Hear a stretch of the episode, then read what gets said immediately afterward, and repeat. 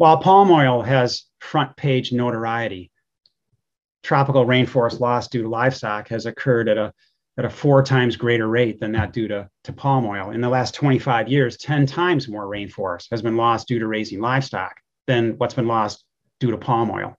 So be concerned about palm oil, yes, but then be 10 times more concerned about livestock and animal agriculture.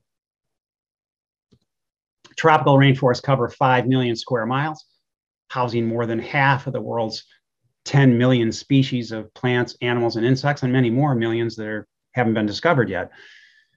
The Amazon rainforest alone produces more than 20% of the world's supply of oxygen. Sure, Indonesia is losing rainforest to palm oil plantations, and that's not good. But all the rest of the countries you see on this slide are losing most of their forests due to livestock.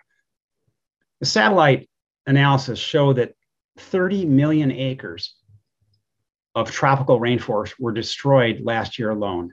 30 million acres.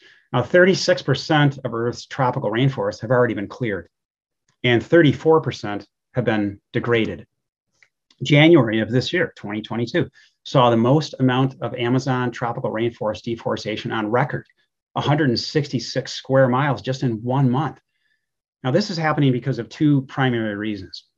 First, is, be, is because of their president, Bolsonaro, who was elected in 2019, has drastically weakened environmental restrictions that were in place. And second, and most important, is the continued global demand for meat. JBS and Cargill have also become heavily involved in illegal deforestation to further their profits.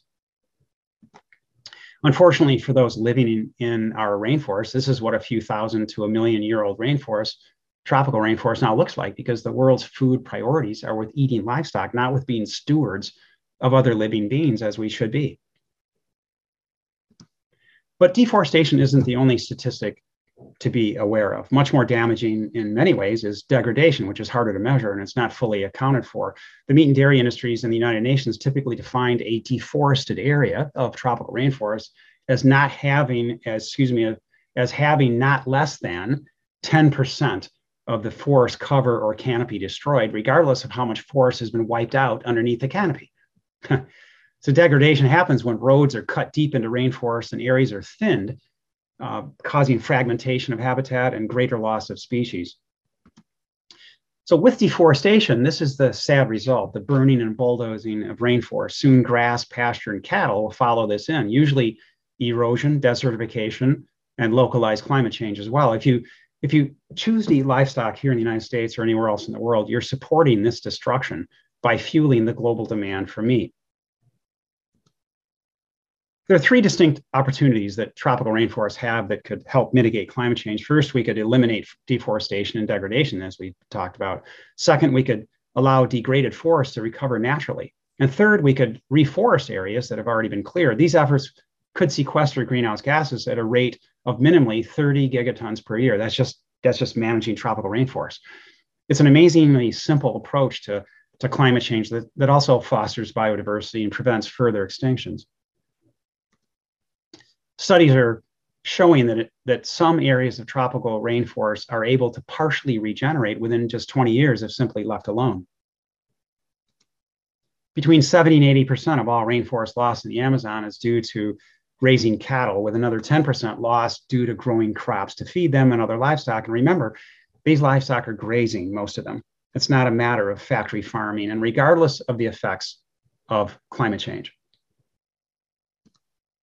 A quick word about soy.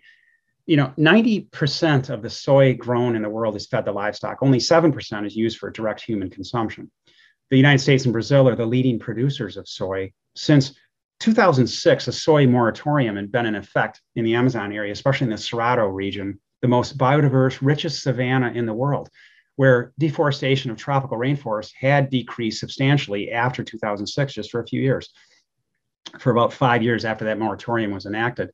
Well, the land soy occupies in the Amazon has risen, though, by 260% since 2006 to last year or this year. But most United States and Brazil governmental sources report that only 1% of all soy is being grown on newly deforested rainforests.